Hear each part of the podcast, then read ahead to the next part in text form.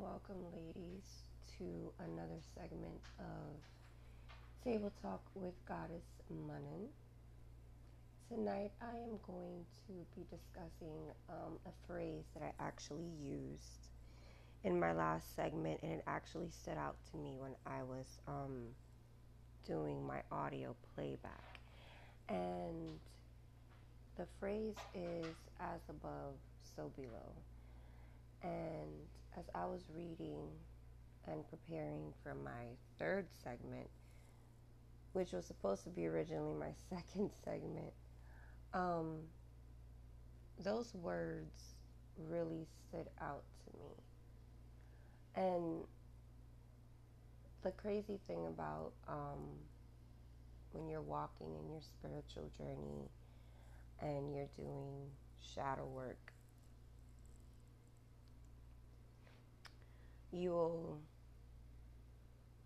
every now and then receive messages and downloads and things that you know stood out to you or aligned with you at the moment. You know maybe months later you'll start thinking about it and you start piecing puzzles together. So that's what was happening with me as I continue to play back those words as above, so below. And um, uh, I sort of pieced together another phrase or another term that I had received, I would say, a week ago and it was goddesses are from the stars and gods were born here on the physical. and I will break down break that down more so people can understand what I'm talking about.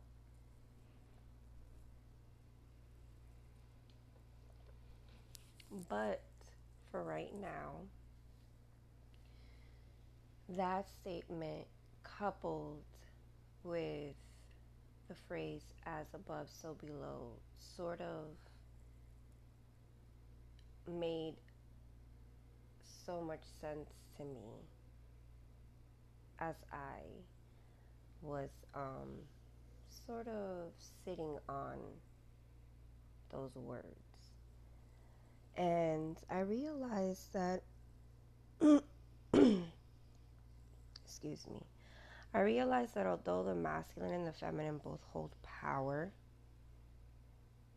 in their own right, as well as authority in their own right, each one serves a purpose of balance and divine unity to one another. So, as I continue playing these words in my head, as above, so below, I began to understand the representation of the energies in this phrase. Because, again, like I said, both of them need, or both of them's purpose is divine balance and divine unity with one another. So again, I began to understand the representations of this phase. So, as above, goddesses are birthed from the stars. So below, gods are birthed in the physical. As above is a representation of the feminine. So below is a representation of the masculine. So again, as above towards the skies, representation of the goddesses, so below here in the physical representation of the gods. So below represents the masculine. And then things came to me gradually, you know, how men navigated through the seas and how pharaohs look towards the stars for guidance in where to put pyramids and how to perfectly align them with the stars. And in the physical if we think about it to some extent men look onto women for guidance as they are representatives of the goddesses above. And they do this so they could successfully navigate here through the planes. And like the guides that sit beautifully in the skies, the feminine's purpose is to guide the masculine and teach him how to see the world through the eyes of the feminine. And then in retrospect, the masculine serves the feminine by gently guiding her through her moment of chaos and teaches her how to balance the masculine within. I wanted to um, hear in the coming future, or, you know, future segments, I want to touch bases on the feminine and depression, mental illnesses, because from a spiritual standpoint, excuse me, from a spiritual standpoint, the battles of the energies within us eventually manifest in the physical. So if we are dealing with a lot of chaos within, we're battling within, dealing with a lot of push and pulls and restrictions within, those energies eventually manifest themselves into the physical. And this can manifest itself into physical ailments and mental illnesses. So, as women start to rediscover themselves, and what I mean is rediscover their feminine energy, and they start to step away from the illusionary representation that has been fed to them by, well, basically by society and she begins to step into her natural state, her natural feminine energy, her authentic feminine energy. I would say that that rediscovery, which is coupled with shadow work, I really, really consider it a period of psychosis where the imbalance starts to sort of spill over everywhere, not just spiritually, but physically, mentally, emotionally. And that is where you start to deal with things like depression and mental illnesses like bipolar disorder and so forth. So, I will explain further on how depression and the feminine and how shadow work and all this sort of goes hand in hand. Now, I want to say this, and I will always repeat this throughout my segments. One, I am not a doctor. These things that I speak of spiritually are experiences of my own journey and how, as I am delving deeper into my shadow work, at a spiritual level, I'm starting to understand the positions that the feminine and the masculine play. Now, with that being said, I also encourage everybody to, even though you're listening, still do the work, still do the shadow work. If that um, calls for you to seek professional help, then I do encourage people to, even spiritualists, to um, seek therapists and work with a therapist that is aligned with you and your um, divine purpose and where you want to get to emotionally, mentally, physically, and also spiritually because those things are important. So, like I was saying before, these energies um, gently they serve each other at a spiritual level, and there is a purpose. Serving to submit, each does it in its own way. Both respect each other's authority because both understand their powers once you begin to balance these energies within, you kind of start to overstand um, the reality that's manifesting outwardly.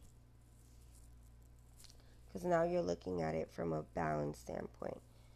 And to be honest with you, you start looking at it from the feminine's point of view. And that's how you're supposed to approach it anyway, because as women, that is our natural state. That is where we harness most of our power, is in our natural state. And that's one of the reasons why I'm doing these episodes because I want women as they're doing and going through shadow work and not even shadow work even if you're just seeking therapy. I want you to understand that embracing your femininity and sitting in your feminine energy is not weakness. The masculine has his power and his authority in his own right. You have your power and your authority in your rights. You are a leader in your right. To your community, you are a leader. To your fellow sisters, you are a leader. Um, and that goes, you know, as well for the masculine. the thing here is that women have forgotten the power in leading as women. So that's one of the reasons why I do these. Um, I'm doing these segments. So, this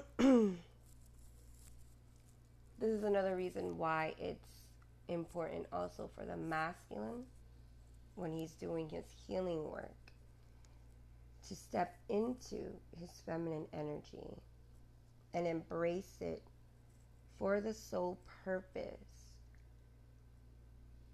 of him understanding what that embrace is like what it feels like to feel safe in the embrace of the feminine while she's sitting comfortably in her feminine energy. So it also helps him and the feminine and women as they're going through their healing journey, as they're going through shadow work, not to hit too many blocks and too much resistance. When you are working from your masculine energy and you are doing healing work from masculine energy, it is almost impossible to be able to revisit traumatic events without that energy wanting to protect you. Because this energy is your sword and your shield. And, when we experience traumatic events and have no protectors, automatically that energy evolves within us, or should I say, not evolve, but it awakens within us and becomes our protector and becomes our shield and sword. So, overall, as I am literally just listening to self, listening to spirit, listening to the guidance of the feminine within myself, my higher self, I am starting to see that it really is simple to play the proper roles. If you take away all of these titles and these um, what society deems as befitting of a lady or befitting of a gentleman and how they should act or carry themselves. Um, when you take all of that away and you just focus on the energy, it's pretty easy to navigate through and shift. It's pretty easy to understand the roles and the purpose of each one and why, um, although the ultimate goal is balance and unity um, within ourselves, because, like I said before, if you look at the symbol of the yin and the yang, um, you'll see the circle, which represents wholeness, right? Or us, body wholeness. And then within it, you see the two representatives of the two dual, dual energies. But they're always like, one is always chasing the other, almost. It almost seems like one is chasing the other.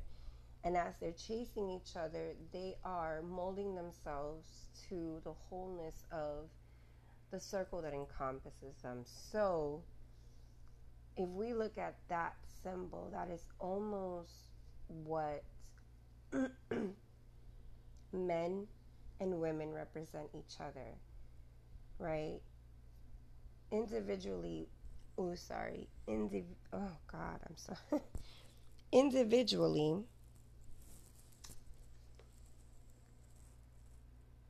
you could say there's wholeness, right? But if you dig deeper, you'll see the duality of the energies. Outside of ourselves, we see these representations that live within ourselves. We see it in the physical. So we sort of are always chasing each other for guidance on balance. Even when we are balanced within, we still search for that unity and that how can I say it? That difference but also similarity. It's almost like we're always trying to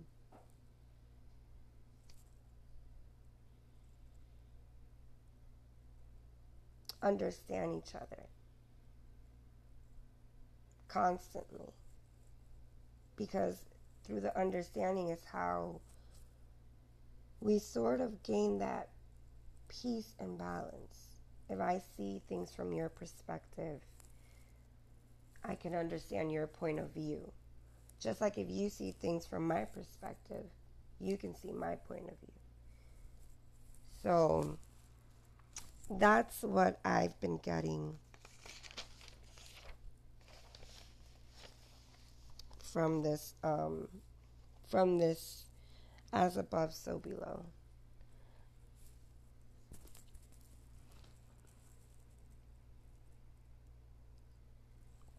And I will definitely continue um,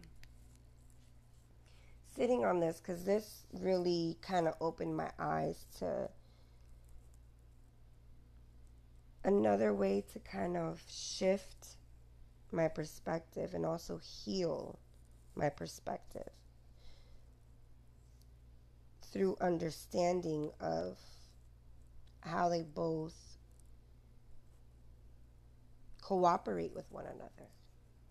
So, this is going to be all for this segment tonight, but please stay tuned because there is going to be a continuation on this segment. As above so below and it's going to be episode 2 to it. Um, and how they represent the dualities. Thank you again for tuning in. This is table talk with goddess Manen and i'll see you soon